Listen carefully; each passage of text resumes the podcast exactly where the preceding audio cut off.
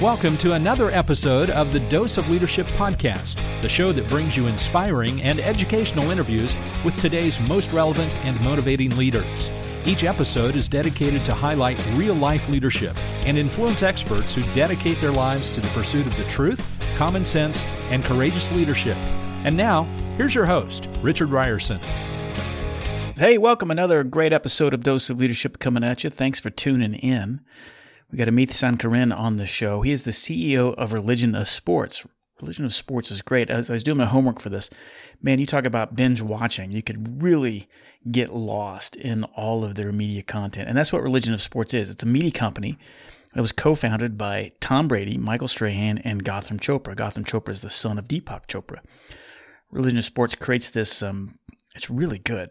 Best in class content is the best way to describe it. And they're focused on, or their brand is focused on the human slash emotional storytelling all around the world of sports. And when you think about it, sports really is isn't really like a religion. It is a religion when you think about it. I mean, sports provide meaning, they provide purpose, significance to both the participants and to us as spectators, coaches, broadcasters, family, friends, fans.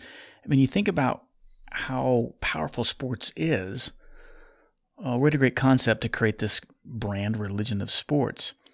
They are a diverse, kind of forward thinking collective of filmmakers, of podcasters, of writers, designers, thinkers, and makers who believe in the power of storytelling. And I love it. And they show why sports matter so deeply all around the world. And Amit is the CEO of it and he's got an amazing story. I love hearing everybody's story, but I love Amit's story because it's non-traditional, right? When you look at his background, you know, he didn't think he would be doing something like this, and it's a great example we've heard many times on the show where somebody feels drawn towards something, and I think this is what's important. He felt drawn towards something. Instead of kind of listening to you know what's expected of you either from external factors like your parents or society or relatives and friends and or even yourself and your own ego thinking this is what you should be doing he really listened to his gnawing and took a leap not knowing where it's going to lead him and now he finds himself in the middle of this multimedia company creating great content interacting with Tom Brady, Michael Strahan and Gotham Chopra. I mean, it's an amazing story. So we talk about that, about the mindset of what it takes to be a part of that, what it's like to be a part of that, listening to that gnawing, that kind of calling, if you will, and acting upon it. And that's what I love about this conversation with Amit. So many great nuggets of wisdom, insight, and it's just an entertaining conversation. You're really going to enjoy it. It is brought to you by my good friends at Hutton Construction. Hutton Designs, they build and service commercial construction projects all throughout the Midwest, and they're longtime fans of this podcast. They're committed to the highest standards in leadership, and they're supporting this episode as a sponsor. And I couldn't be more proud. They're behind so many projects stunning structures built from the ground up to remodeled hospitals, medical offices, manufacturing, industrial facilities, municipal buildings, financial institutions, churches, schools, you name it. These days, they're both architects and builders because increasingly that is what you want, right? If you're going to build something, you're going to want a single trusted partner to work with from start to finish. They get that at Hutton. No drop balls there, only their vision delivered from paper to structure. And it's more than a construction project for them, it's a creative endeavor. And they put people over project always. That goes to how they treat their clients, their employees, their community. Character counts for them. And that's how they show it when, they're, when they select their staff, their subcontractors, how they serve their community. It's not lip service. I know these people personally, and they're the real deal. They're professional, hardworking, and charitable, Midwestern all the best ways. That's their culture, which really is no culture at all. It's just who they are. That's Hutton. If you want to learn more, go to huttonbuilds.com slash together we build. That's huttonbuilds.com slash together we build. Thanks for being a fan of this show. Thanks for tuning in. If you haven't done so, subscribe, rate, and review like I always ask you to do on your favorite podcast application. Keeps us front and center in a growing sea of two and a half million podcasts now when I just recently looked but Dose of Leadership is in the top one half percent of all those podcasts out there. And it's because of you and your support. Thank you for all your support. Thank you for listening and telling somebody about this show. Go check out doseofleadership.com for all my services, speaking, coaching, and my Dose of Leadership University, where you can interact and be a part of a growing community of like minded leaders like you looking for significance, looking to become the best leader that they were called to be. Find out more at doseofleadership.com slash university. All right, let's get on with this great conversation with Amit Sankaran, the CEO of Religion of Sports, here on Dose of Leadership. Amit, welcome to Dose of Leadership. I'm excited to talk to you, man. Yeah, thank you for having me. I appreciate it. Religion of Sports. Uh, you know, I love media companies. I love content creation, and I love the story behind sto- sports. I was binge watching a lot of the stuff. Um, man, that one, the space between the one about the Isle of Man. Holy cow, man! That's some crazy stuff. You know what I'm talking about? That that yeah. Well, the, you as a pilot probably have been one of the people who felt something like that. But, well, uh, not, at a... not at quite at that level, but guys, you know, just looking at that camera of some of those guys, you know, kind of like in the nose cam or whatever, it it's it doesn't look real. It looks like there's it's just like it's so fast. It's like that cannot be a human being should not be going that fast in the open air like that. It's crazy. Yeah, it's it's it's it's interesting, right? It's good to use that example to think about our, our business. Like that that was a that's a race Isle of Man for people who aren't familiar, motorcycle riders are riding 200 plus miles an hour. Um, you know, multiple people die every year on it. Mm-hmm. Um, uh, but but these these writers are passionate. They're excited. That's what they live for. And you know, that's the essence of what we started this business based on. Is you know, there are stories that are that all when you say religious sports, the words to people people, whether you're a deep sports fan or not, you get it quickly. Mm-hmm. say, "Oh yeah, you know, I'm part of the Alabama Auburn rivalry." Right? I, you know, grew up in um, in, in, Germany and um, Bayern Munich, and you know, whatever it is, people people get it right away. And so our the whole thesis for the business is around things like Isle of Man bring to light these kind of uh, pushing the boundaries of human potential. Um, uh, making yourself do things to drive growth in ways that are in some ways feel unnatural um, and you, know, you can start to think about that in parallels. And so that's that's what's really exciting. It is exciting. And you know i don't know did you play any sports when you were growing up as a kid? Did i play? did yeah. I was never uh, never a i mean i'm a massive sports fan. I grew up in houston. And so it's almost a bad word to say astros fan but also oilers at the time. Right right. Uh, then i went to to, to, to undergrad at ut and was a big longhorn fan. But but playing as well. Yeah, I tried, tried to play baseball, basketball, tennis growing up, and by the time I was in high school, wasn't a, uh, a quote unquote professional in any of those things anymore. But but yeah, I mean, huge, and still playing. You know, an over forty now rec basketball league in town, and so but you try to you try to keep yourself uh, in shape at least, and, and get some of the competitive spirits out. Yeah, no, I mean, same same here. I mean, I wasn't. I mean, I played it all, played all the sports, and like in high school, kind of stopped playing. And then I rowed in college, and the rowing actually taught me a whole nother level of sportsmanship and teamwork that I'd never really experienced, and and kind of led me to if I gave me a, a took me from being this kind of arrogant, cocky 18 year old to kind of someone that understood what it meant to really sacrifice for the team and not quit, right? And tenacity and all that other stuff. I mean, but that's what's so great about sports. And that's kind of where I'm going. I'm like, even though you and I weren't all that great at sports. I can bet if you're anything like me, I mean, you, even now you can think back to when you're eight, nine, ten years old. Some of those fundamentals that really did shape you, and probably, I mean, they, they had to contribute to any modicum of success that you've had up to this point, right? Wouldn't you agree yeah. with that? Yeah, hundred percent. Yeah, no, we we talk a lot about we use all these different terms um, in our business. Why sports matter, our tagline, or game of life, right? This this this idea that um, as kids, yeah, you you learn. I see it through my kids who are, who are now 12 and 9. You learn um, basics of teamwork and passing, um, not just in practice, but in a game when you're faced with conflict and um, and then dealing with failure. My son just finished his soccer season without a win, and hmm. you know he, he's there's this version of them where just like still having donuts and happy, but then you know, you'd be in the car and say, that's, that wasn't fun. Soccer's not fun. And then we'd have this broader conversation around, mm. well, but what did you actually pick up? And, and, you know, you got better, you made this pass. You, you so I think there's, there's a lot, um, that's just wrapped into this kind of not really explicit but more implicit set of experiences mm-hmm. that um, part of what we're trying to do is not necessarily make it uh, boring or basic or you know overly instructional but you know a little bit more explicit and a little bit more come to life by you know, here's the content and sometimes we use that with people uh, with stories like Isle of, Man, Isle of Man and then what we found is it's actually easier to do that with with higher profile athletes and celebrities because people resonate. They know they already know something about, about those people. They already know that Tom Brady, you know, has won seven Super Bowls now, or, or you know, a little bit with his backstory, or LeBron James, or whoever. And so then it becomes even easier connection point to still kind of get lessons across to kids and others as well. Mm-hmm. What I like about what you're doing, I don't know if this is part of your uh, explicitly part of your mission or what you're trying to accomplish with creating a religion, religion of sports. But it's almost like when I watch some of these, and then even when you think back to some of those great documentaries that were, uh, why is that name escaping me? The Last Dance, the Michael Jordan one that came out a couple years ago. You know, it's it's for me anyway, and, and even when I talk to people around when we watch some of these, and what I appreciate what some of the content that you're creating is that it's less about and I think a lot of times when we look at sports, we look at these sports figures and we're always talking about the talent, the talent, the talent. But I'm I, learned long ago that it's like the talent is the given part of that, right? The talent is like you have it's like a given that you have to be talented to be at that arena. And that's why I get really interested about well, what's the other thing?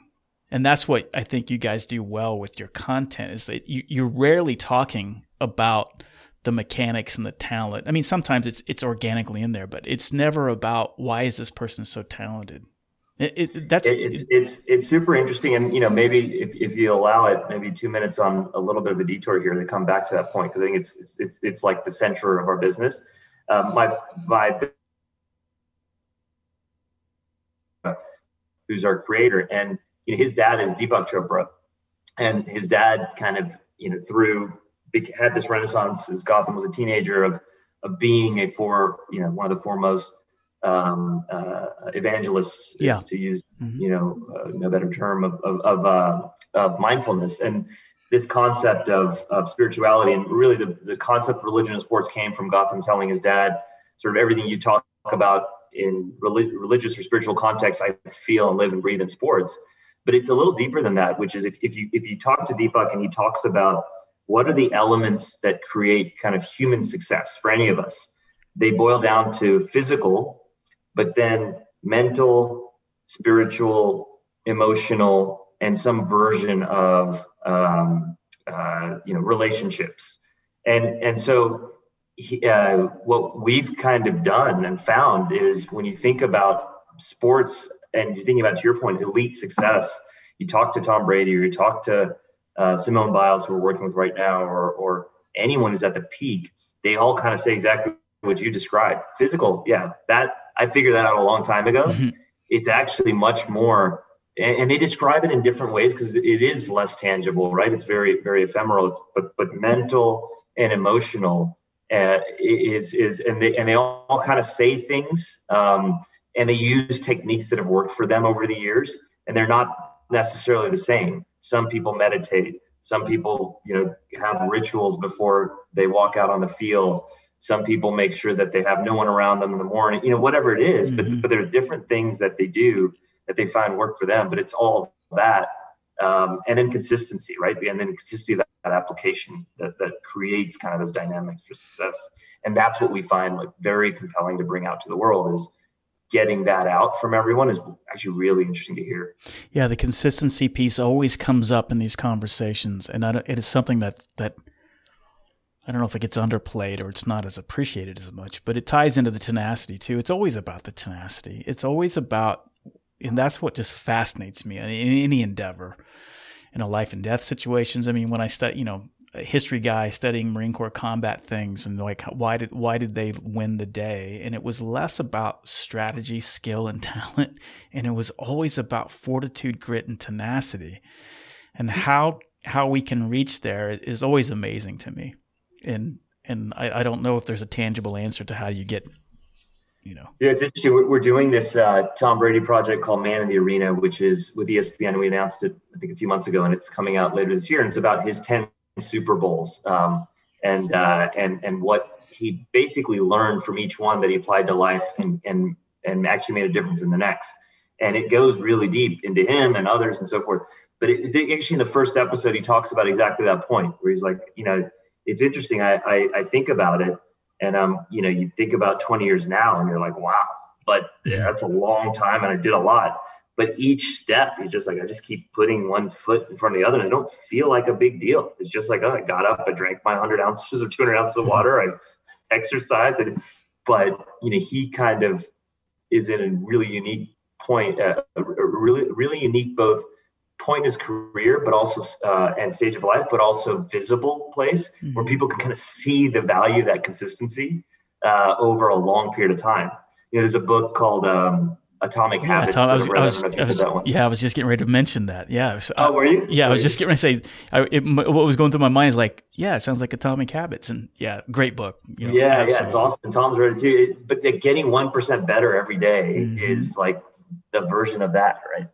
Yeah, it's a, it's a it's a really compelling version. It must be so exciting to kind of be around that type of energy, that type of excellence, you know, with the founders that you have, how have you seen yourself change from when you've got this gig to being surrounded by this and working at this? Have, have you seen yourself? You can't. I mean, that's. I, I'm a big believer that you're you're the summation of the five people you're hanging around, right? Whatever that kind of old adage is, and it's so true, right? And you get around that kind of energy, you yourself change. I, I see that change in myself when I get around those people. What, have you noticed that in yourself since you've kind of done, had this gig? That's interesting. Interesting question. I um, yeah, I think one of the things that's at its essence of the yes is the short answer, and I think um, one of the things that I very some of it's just it, it's a byproduct. Your point, of the energy and what's happening, but very explicitly early on, I was thinking to myself, you can't talk about being the best version of yourself, peak humanity, we use that language a lot, physical, mental, spiritual, everything I just described, um, unless you're living it and you're you're actually trying to make yourself better yeah. in across those dimensions in every way. And um, and again, it goes back to people people um, um, manifest that in different ways. What works for them. But I've done a lot more of certain things like you know that that that allow me to perform um, uh, you know whether it's read or meditate or exercise um, than i did before and i think it's because i see the to your point i see the value in that and, and i also get that energy from others and yeah. and whether that's our founders um, Gotham my business partners some of the members of our team we've got a phenomenal board. I think the great thing about our business is that energy kind of to your point attracts yeah. similar. Yeah. Um, and so we've got a phenomenal board and investors and, and people who also have really excelled. And and and you know you listen to them and you know you as a curious person as a as a podcast host i'm sure do this all the time but i listen to them in meetings and just you know pick up uh, mm-hmm. right. you know osmosis. Bert redstone's uh, a board observer at all our board meetings been one of the most successful women in media over the last several decades and just listen to you know what has worked for her where's her passion coming from what drive you know that's those kinds of things are, are fascinating to be a part of. Yeah how fun. Yeah that's great. So how do we how did we get here? That's this is what i'm really curious about because we were talking we were touching a little bit on this in the pre-recording because i would bet when i was you know doing my homework on you and looking through your linkedin profile i'm like oh interesting you know and you got a mat go, go to columbia this that and i can just i would imagine you had a set path a dream when you're starting your freshman year at UT and then you said, okay, I'm going to go get my master's at Columbia, which is holy cow, you know, Ivy League. Here we go. I'm punching my ticket. This is, this is the plan. I bet you this wasn't in the plan. I, I would, you know, when you were sitting back there that you would be at the head of this, you know, helping run this media company with, you know, creating this content that I can guarantee you that probably wasn't the plan. Is that a fair statement? Yeah. Yeah. It's a very fair statement. It's, it's interesting. It's uh, it is. It's been very serendipitous, and and I think, um, you know, to your point, I, I did I did go into to to both uh, undergrad and more so grad school a very specific plan, writing down kind of goals and dates and and uh, and, and, titles and all kinds of nonsense, honestly. um, and uh, and, and but but you know to to whatever degree of either you know uh, uh, success or or um, or maybe maybe uh, sometimes ineptitude who knows but I, but I hit a, hit a lot of those and and, and then I decided yeah I had two at the time small kids um, in my late 30s decided that traveling the degree I was and working the hours I was mm-hmm. and consulting wasn't for me and, and forced me to take a step back and think about what I wanted to do And I think that's where I made, you know, one of the first calls that was totally counter to all of this, which is I really thought about what are the environments in which where I get really energized to kind of go back to the earlier question, and what what are the characteristics of those things, and, and inevitably it kept coming back to small dynamic. Like it, it was it was where change actually happened. Um, the, the, the degree of steps between wanting to do something and that manifesting itself being being small, and so that was very counter to. I was at the Boston Consulting Group for about eight years. Very counter to I would say 90 95 percent of the people who left.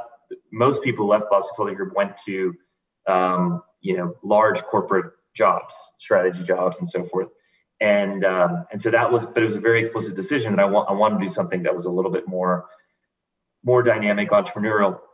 Looked at looked at various roles opportunities went to um, actually work at a family office here in Dallas uh, which is you know for those who aren't deep in the world of investing and so forth it's it's sort of a, wealthy individual and a family who has capital that they want to allocate. This um, gentleman his name is Mort Meyerson. He was um, the CEO of, of EDS and Ross Perot's right hand guy for 40 years in Dallas. Um, he he invested more in direct businesses, so but in smaller, so five to 50 million in revenue would invest in those businesses and had amassed a portfolio of say a dozen or so of those businesses. And I joined him to help kind of run and or be an active board member uh, in those businesses and also look for new new targets and I did that for a few years. And in my mind, that are more action oriented and so forth. And as we kind of got through, I kind of found myself in a similar kind of uh, quandary after a few years saying, well, it's super interesting, but it also doesn't feel like I'm, I own anything. I feel like I'm coming in again in the consulting mindset. Well, making change. Some things are going great. Some things are going terrible and we fix them. Uh, or, or actually sunset businesses, but it, but it didn't feel like it was mine. And uh, and about the same time, Gotham, you know, who's a friend of mine, and I reconnected. This was you know probably in 15 or so, and you know he, as I gave you a little bit of his background, he's a prolific filmmaker. Had made uh, Kobe Bryant's movie Muse, mm-hmm. um, which airs on aired on Showtime, and that one was was a huge win and success for him of not only creating something that's super compelling, but getting a reputation for working with high profile uh, talent and getting something authentic and raw out of them. And he and Kobe had a phenomenal relationship for several years. Um, and and so uh, he had set up the show Religion of Sports. He'd gotten to know Tom Brady and Michael Strahan. Had set up a show called Religion of Sports on AT&T's Audience Network at the time uh, that we own and license, uh, license to them. So we own the brand, the trademark. And so we started talking about, look, this, there's something more here. This isn't just a show. We feel like it's a movement. We feel like it's uh, at a minimum a media company, and and let's do something. So we mapped out business plans and went to Tom and Michael and said, let's have you not just be executive producers on the show. Let's make you co-founders in this thing. Let's build this together. And they were super excited not to elevate their own profile, but because they believe in the mission we just talked about at the beginning of this podcast, which is you know they learn so much sports has given them so much. How can they use content and their celebrity to amplify that mm-hmm. and teach and help others? And that's really what this was built on and you know can talk you through the journey beyond that but that's how we got to that moment. I love that. It's just it's, i love how you're you said serendipitous and i love that part of life right? When you kind of listen to that. And what i heard from you when you were getting that point there was a you were smart enough to listen, right? To to the whatever that gnawing or whatever was internal there. That's something. This is great. I'm learning a lot, but it just doesn't. It's not filling the well, right? And I think that feeds into, and even you know, I can certainly relate.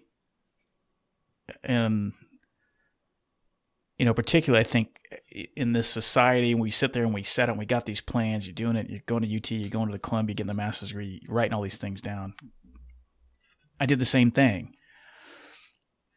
but I think w- where I kind of hit that splat moment was when I realized that kind of the big lie is that we put our value our self worth anyway into what we accomplish and what other people think of us. And I would bet a lot of that I'm being presumptuous, here, but getting the MBA from Columbia, doing these things like that, all those goals you probably wrote down kind of probably fed into a little bit what I just said there, right? I mean, wouldn't you think just because society expects certain things from us, our parents expect certain things from us, we expect certain things from us because we want to be successful or whatever. But it wasn't until I did, like you said, like, okay, have the splat moment. And the splat moment can be in varying degrees of splatness. But at some point, you really do got to listen to whatever that the universe is telling you to go pursue, right? I know there's. I said a lot there. Well, yeah. well said. And I think, I think, um, you know, your stories, you know, from, from what I've, what I've briefly heard, even interesting that way. And I'd love to hear like, you know, how, how did that, how did that manifest itself in you early on, you know, whether it's external factors or not, but I think that's right. I think, I think that, um, you know, being, being, um, you know, having enough ego and belief in yourself that you can do something different. Yeah. But at the same time, um, but at the same time, not um, uh, you know questioning, uh, or it's not not saying that, so actually being actively questioning um, why it is you're doing what you're doing. Mm-hmm. Um, you know, but to be honest, I, I when I look back now, I, I, feel like I could have made certain decisions faster. Mm-hmm. I think that for me, at least, it actually took things like seeing um, real consternation in the family, which is like you're traveling and working eight hours a week, and you have a three and a one year old. My wife's working too. Like something's not gonna not gonna work. And then, but then using you know using that in a way as um, a place to not only solve that, but maybe other problems that might have been under the surface, and then say what else. Yeah. What else does it does it create drive? I think that's right. I think you know then you start getting at what your points are, which is you know what why am i really doing this is it me for me or is it for some kind of external perception mm-hmm. that i think i need to create and um and wow that's doesn't make a lot of sense and you know what is what what what really should should we focusing on i think we underestimate you know what is the work that is required for you know defining what outcome we really want you know, I think on the surface it sounds easy to say, well, this is what I want, but I don't think it's that easy. It's real easy for me to say things I don't like. But to say, to really focus down and say, this is what I want to accomplish and why, I think it's a, it's a tremendous amount of work that I don't think I've even fully, you know, uh, fleshed out right? I think, and I don't think it never comes to an end. I think you're constantly kind of upgrading that thing. I don't think you ever plant a flag and say, I've arrived and this is the plan. I think that's yeah, it's, it's, it's interesting. There's, there's actually this interesting discussion threads on, on Twitter and other places where, where luminaries go back and forth around this notion of um, uh, follow your passion. Mm-hmm. And is that a good set of advice for, for graduates or not? And, and what does it mean? And you know, I think the, the, the what I think people are saying when they're debating, I think in a lot of cases are saying the same thing, which is um, it's not good enough to say I want to be in and around sports or I want to be uh, um, you know a YouTube creator or whatever it is. Uh, but but more importantly, it's um, you know getting underneath like what are the character when you're spending 8 10 12 hours a day working what are the characteristics of the working dynamic that yeah. make you feel energized. Right. And how do you whatever it is that you end up doing if you're already an accountant or whatever how do you create the dynamics where you maximize kind of that set of feelings that make you feel like you're getting again going back to the sports analogy but into this flow state right? Of like you know this is what i'm supposed to be doing. These are the people i'm supposed to be around this environment. I'm supposed to be engaging this type of work this type of decision making works for me. I'm introvert. I'm extrovert. You know those kinds of things, which I think are the right way to to tackle it. Well, yeah, I mean that's that you you said it well. I mean that's why it's so difficult, right? Because to sit there and say it's the difference. The simple example is if you know, it's I I want to I I don't want to be fat anymore. Okay, well none of us want to be fat, and then you go, well, okay, I'm going to lose ten pounds. Okay, that's better. Then you're like, well, I'm going to use a lose a pound a week and even all this that's still not good enough and really what it is is is if you can get to the point where you can really truly define for example in this case for example it's like well what is a healthy what is a healthy person's life what does a healthy person do what does their life look like to the point to where This is what a healthy person does when they get up. This is what time they get up. This is this is what they do when they go to the refrigerator the first thing in the morning. The first 30 minutes they do this. This is what they drink. This is what a healthy person does. This is what a healthy person thinks, right? And when you start defining that, and that takes a lot of work, but if you do do that, then that gives you the kind of the rocket fuel to to continue on when you don't lose a pound a week. You, you instead you that one week you gain, right? Because now you've got this larger construct or this this litmus of what I'm supposed to be doing as a healthy person, and now I can continue on. And I think that's what I, I can't. But a guy like Tom Brady, I think that's probably what he, he probably does it like like it's breathing now. But I think that's probably how he lives his life, and all these athletes that you see, right? Yeah, yeah, no, uh, totally. I mean, it, it's interesting because because I think what where you know you get to at certain points uh, is a lot of the stuff you're talking about gets to be to your point just that's life that's the basics.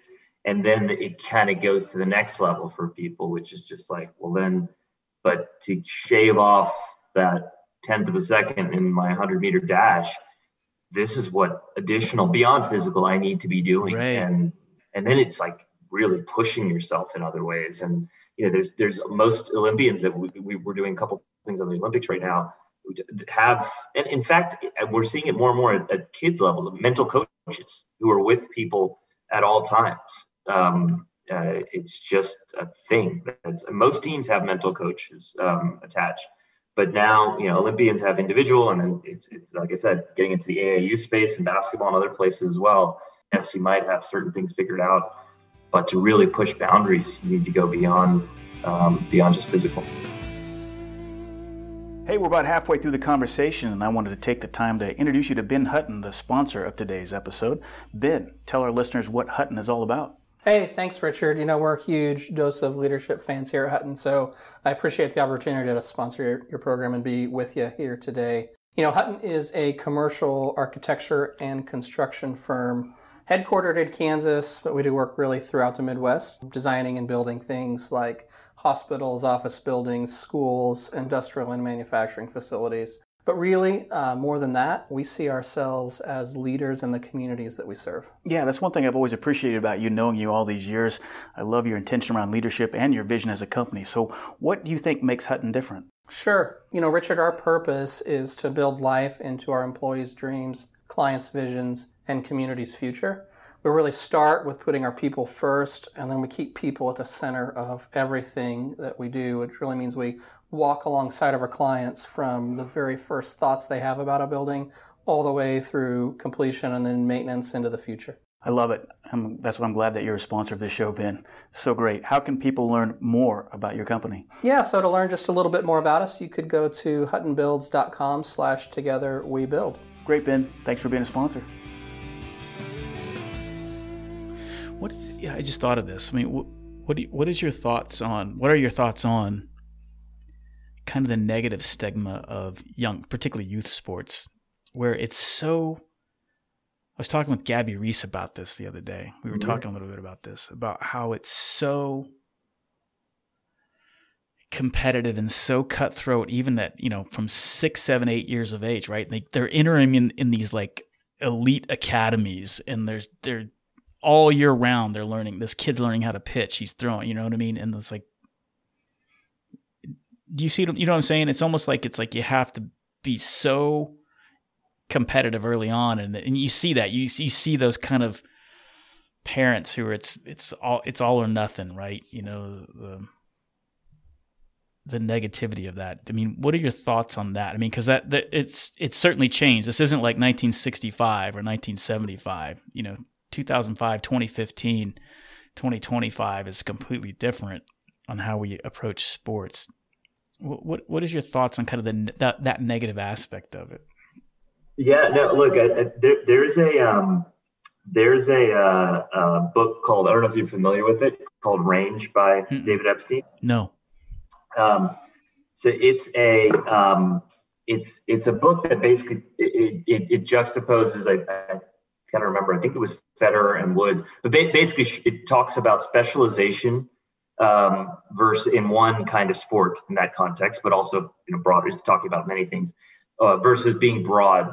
and and I think one of the interesting takeaways was around how even if you have um, intensity, so to your point on like six year old, seven year old, eight year olds getting really deep, um, broadening it across sports and allowing people uh, to do a little bit more of what, again going back to the same point we started talking about like what do i really like about this thing mm-hmm. and you know teamwork or you know push actually creates the dynamics for long-term happiness and success yeah versus forcing down kind of specialization super super early um, to the point where all right well that's just something i hate but it's part of my then you start associating it in a way yeah. with the sport or an activity um, anyway that's one thought but i think i think more broadly as a parent i, I feel like um, you know we haven't done that with our kids. That's not my kids are are are right. are, are uh, unfortunately um, uh, the most athletically gifted at birth, but but they're good and and they enjoy what doing what they're doing. I think that um, I think just just just uh, it, but it, you know it's it's it's not only in, in athletics that we're come across this issue. No, you're like, right. You're, you're it's happening right. in, in software. It's happening in, in everything else. And so you know, balancing and finding ways to create space for people to find joy in things, I think is critical across.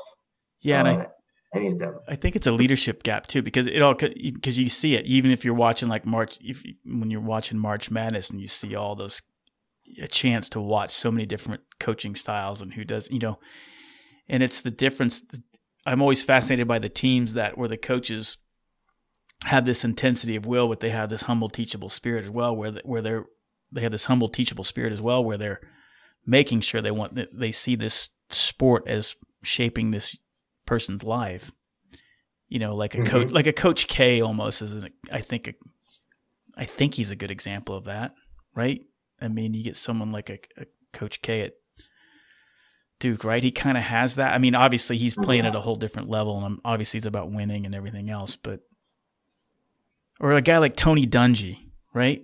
Like I yeah. think Tony Dungy is a great example. Like that's the type of coach that I would want to play for, or uh, Andy yeah. Andy Reid or something like that. You know, there's so many great examples it, out there. It's it's a yeah. There's lots of lots of great examples, and I think I think it's it's this, and it's almost becoming. I would say it's it's table stakes for college now to say, you know, your college football coach is a you know they use different a leader builder of men's character or whatever it is, mm-hmm. right it's it's it's this version of saying how do i um, use this sport to help you you know because 90 whatever it is the stat is 8% or 9% of you are not going to play professionally in your sport but how is this experience going to help you have a competitive advantage in life right and how am i as a as a coach going to help you get there and to your point, everyone again has different leadership styles and, and approaches to, to do that.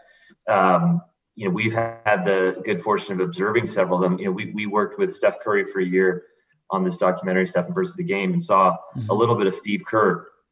And it's, I mean, there's there's interesting like short clips with Steve and Steph. There's actually one that you can find if you Google it on on, on YouTube or, or, or wherever.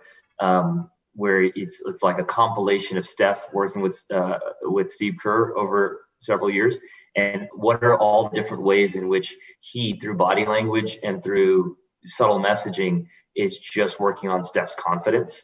It's fascinating. Awesome. It's, uh, you know, pat in the back. It's it's keep doing it, like that kind of thing, mm-hmm. and you can kind of see.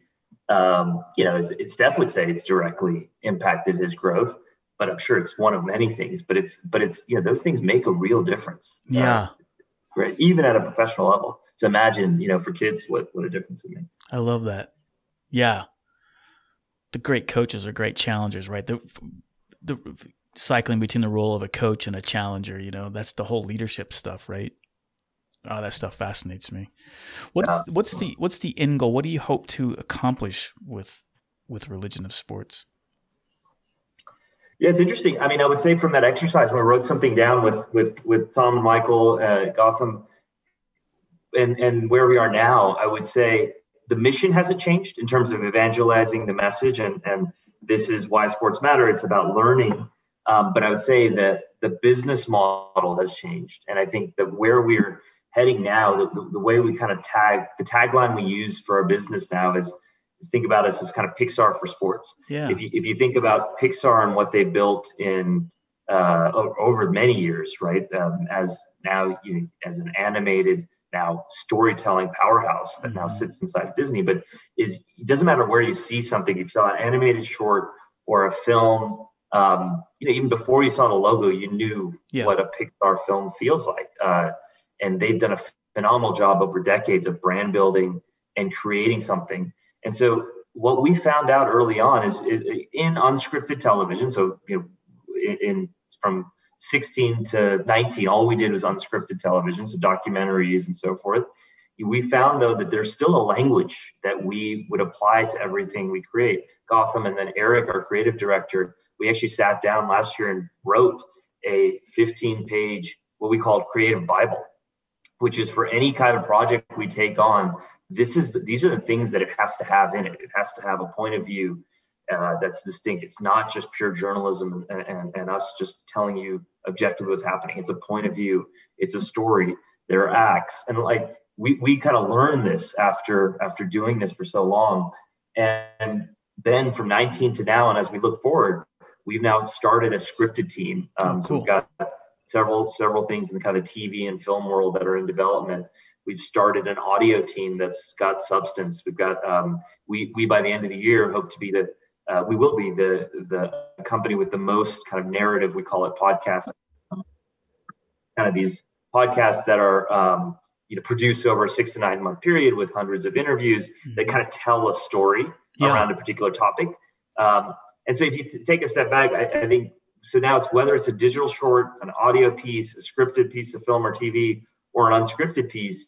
If you see it in the marketplace, you know it's a religion of sports piece of content, and that's you know, as we think about as our content load starts to really increase this year into next year, we think about us in five or ten years. We want that to be ubiquitous, whether you're watching it on Amazon streaming service or Apple's or Netflix, or you're listening to a podcast wherever you can consume it, or something that we're putting out directly. We want that to be pervasive, and that's that's the vision. Is this kind of comes to life in so many different ways? Yeah, like you said, when you see the little table lamp jump like mm-hmm. Pixar, you know what you're getting ready into. You want you want that for religion of sports. Like, oh, I know what I'm getting. Yeah, this is going to be yeah, good because you can hear it, you can feel it. Here yeah, we go, another religion of sport. Yeah, I like that, man. That's great. I love that whole concept of creation, right? I love I love creating content and that whole idea behind it and telling those stories. And I you know, certainly it's been done with sports, but it seems different, you know, watching your stuff and binge watching your stuff.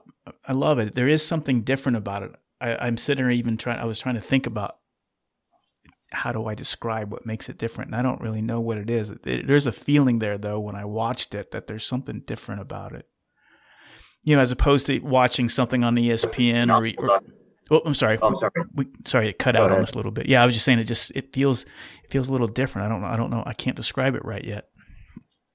Yeah, no, it's not like there've been other phenomenal documentary work. I mean, 30 for 30 yeah, for sure. brand off of this. And some of the work is just incredible. The OJ Simpson, I mean, so many of so many of their docs. I think what one of the things that we very um, early on decided um, was as much as possible we would make things current. And so while 30 for 30 is a lot of archival, yeah, let me go tell you the story that happened. We're very much living in today's day and age, and we think what that adds is a, an element of why now? Why do I care about this thing? Tom versus time for us was Tom Brady turning 40. Will we make it or not? And we're going to tell you that story while it's happening.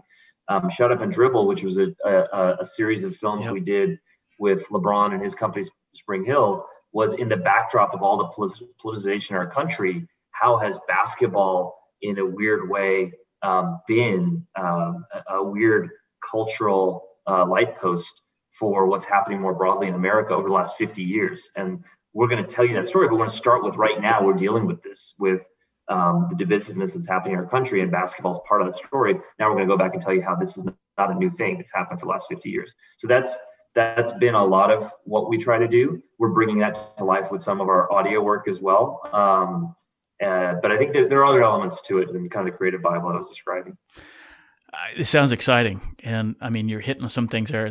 I'm I'm excited to hear about the scripted side of it. That you're you're diving into that. That's a whole other animal, right? And going into that space. Oh uh, yeah, It's great. I mean, I mean, it's it's as a kid. I'm sure you. Uh, I don't know if you watch sports movie as a, yeah, as a kid, but mm-hmm. Yeah, I mean, I, growing up watching know, everything from Hoosiers to Major League right. to Natural, all these things that are just you know embedded in in what are some of my favorite experiences growing up. To be a part of something like that is, is so exciting. And so we've hired, but the same thing we did in audio, we're doing in scripted, which is we feel like we have the infrastructure, which is a creative Bible, a purpose, a, a team but we want people to come join us who are experts in their fields, who have the same uh, uh, uh, vision, who share our vision around creative and DNA, but who know how to do this. And so we've done that in audio. So with audio, we've brought aboard, you know, NPR, 30 for 30, and other mm-hmm. film, uh, audio producers, and we've paired them with writers from New York Times, Sports Illustrated, and others. And that's that's who's building things in audio. And, and in scripted, we did the same thing. So we brought aboard two scripted executives who've done this for for years and have made films, made TV shows, but have a real passion for doing it in sports. Yeah. And it's it's working in the market. Um, I can't announce anything in scripted quite yet, but we've got um, we've got 15 things that we're talking about, but scripted takes forever. Oh, right? forever. For, yeah. Uh, sure. But we've got three or four that we're actually taking to market this summer that we think are really compelling. That again are, are in that intersection of what is a religion of sports project, project um, and, and do so in kind of this this backdrop of uh, uh, of scripted, which is different and, and, and, fun. Man, I'm excited to see that. Like I said, I mean, I just you know when I when I found out I was interviewing you and learning about it and just binge watching it, it's, it's just been so fun. And then, like I said, I just I can I immerse myself in content. I love to when I'm watching stuff how I wonder how they did that or how do they make that or why do they make that or I'm probably not your average viewer, but I love it. I, I think you guys. Yeah, are, you're a content creator. Yeah, you're, uh, you're building, and you're yeah. That's that's uh, that's that's part of it. It's it's it's it's, it's super super exciting. Also also for me to see, and, and and we're learning also from on the scripted and audio side something different. Yeah. From from the leadership, st- so you're sitting there. Uh, at what point did you kind of realize, or or did you kind of get slapped in the face with everybody that I, you know, this certainly happened to me in my own journey, but everybody we've had on this show, particularly when you get the entrepreneurial space, at some point, you know, we're focused on it. The, the product is sexy, the whole idea, processes, and that. At some point, you kind of get slapped in the face. Like I got to figure out leadership here if I'm gonna gonna be successful and sustainable in this role. When did that happen for you? Did it happen to you well before this, or obviously when you're in consulting, you're talking. About it. You know, it's that. interesting. Yeah, well, well, it's interesting. Actually, I would say that that um, you know, if, if I were you know talking to, to to business school students or consultants or people who are like who are trying to think about, do I want to go leave? What I found was was um, maybe maybe uh, intuitive when you think about it, but but I didn't think about it then. Which is you kind of I kind of had the toolkit. Um, I I led teams of twenty or thirty uh, uh, as a part of large consultant teams. I you know worked with organizations of thousands of and it's almost it was almost overkill in terms of the playbook that I de- had the good fortune of developing, and you know didn't need a lot of it. But what what I've pulled in now is you know as we've scaled from you know two full time employees to you know now we're thirty something, and you know a lot of a lot of um, uh, uh, freelance and others around. It's sort of what what what do you start bringing in? We've just got our, our full time uh, person with a decade of HR experience on board now. And so now we we're into things like, you know, culture building mm-hmm. initiatives to, you know, 360 development process to all kinds of stuff like that. Um, which you know you didn't kind of need. I, I feel like at five people or so. right, it's sort of like, but but as you start to scale, you think about. But at five, you know, an offsite really mattered. That was formal. That um, that didn't feel like just what we did every day. And so we kind of put that in place. And so I, I feel like it's more um, it, it hasn't been. Um, uh, it, has been it's been really. Um, uh, I've been grateful to, to to lean on an experience set that I didn't really know I needed to early on as we started, but as we've grown, has been has come really in handy and you know deal with the things that no one you know, there's no job that's perfect of course no. there's so many things about this that so many times are not fun right. and you know everything from hr conflicts to yeah. um, uh, you know, dealing with um, issues with our partners, to legal challenges, all kinds of things that come up. Uh, but having kind of a backdrop and infrastructure and a team that I could I could recruit and support and as their support has been been amazing. And so, anyway, I don't know if that answers your question. No, it does. Kind of, yeah. yeah. I mean, I, yeah, I, I can see that, you know, and, and obviously, you know, being in the consulting space with a, a major consulting firm, you kind of immerse yourself in those things and you're talking about those things. But just like this, I mean, me, you know, consulting a company is different than me working in the company and dealing with those. And like you said, and yeah, with five, it's different. Now I got 30. It's amazing just even having 25 extra people, how different the challenges that you get faced with are for sure. Mm-hmm. Yeah, hundred percent. But you yeah. seem like a compose. You seem like, and um, I don't know what it's like to work with you, but you seem very composed. Like you have this very composed nature about you. Um, and I do think that is the foundation of, of. It's really about being the composed force in a chaotic situation. I say that all the time on the show. That that is foundational, and I guess that comes from me from being in the Marine Corps and flying planes like where it's non-negotiable. You have to be. And, yeah, no, I can see. I mean, look, you're living it in a way that that others haven't. Um, but uh, but you know, so chaos is all relative, right? right, right.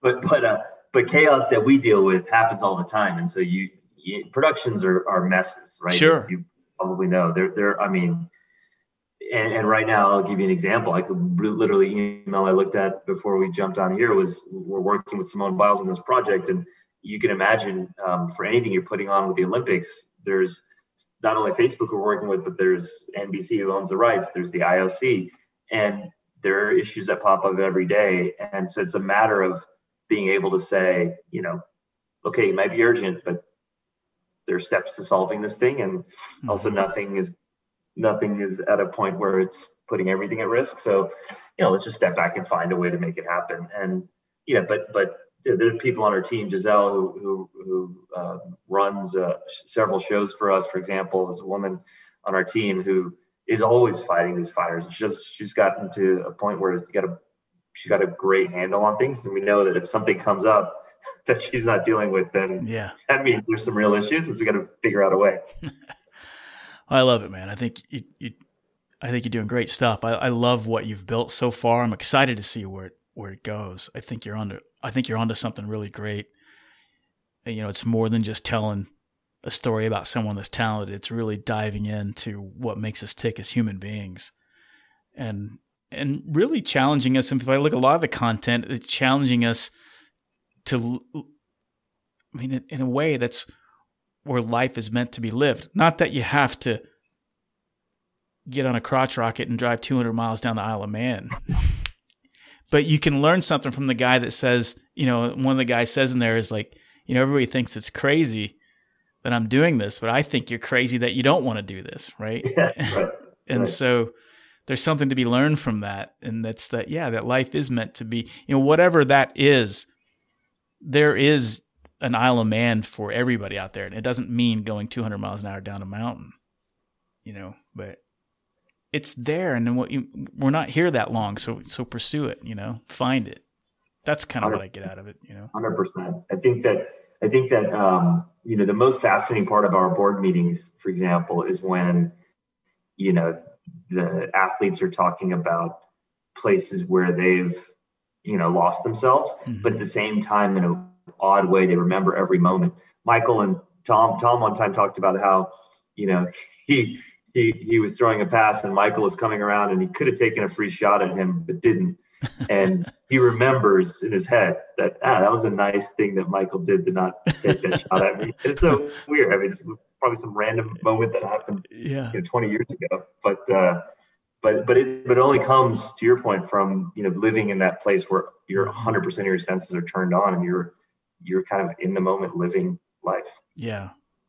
Awesome stuff. Amit, we said a lot of stuff here. It's been such a fun conversation. Is there something that we haven't talked about that we didn't say that, that you want to make sure gets across as we wrap this up? Yeah, yeah. You know, we just launched a podcast. I mentioned our podcast division. We had one that launched um, over seven weeks uh, uh, uh, back in May called Crushed, which was um, which was about uh, the baseball scandal of uh, oh, steroids cool. in yeah. baseball mm-hmm. and and and we told the story through Joan, who's a, who at the time was a ten year old girl living in St. Louis and found um, uh, found out about baseball uh, through the McGwire home run race and then you know now goes back and, and is was a Sports Illustrated writer and then worked with us now. So basically, his whole life was shaped by that. And then when it turned around, kind of goes through a journey of now questioning, you know, what does that mean when you the heroes that you kind of worship are turn out to have flaws? And yeah. and it, it was it's it was a fascinating story and.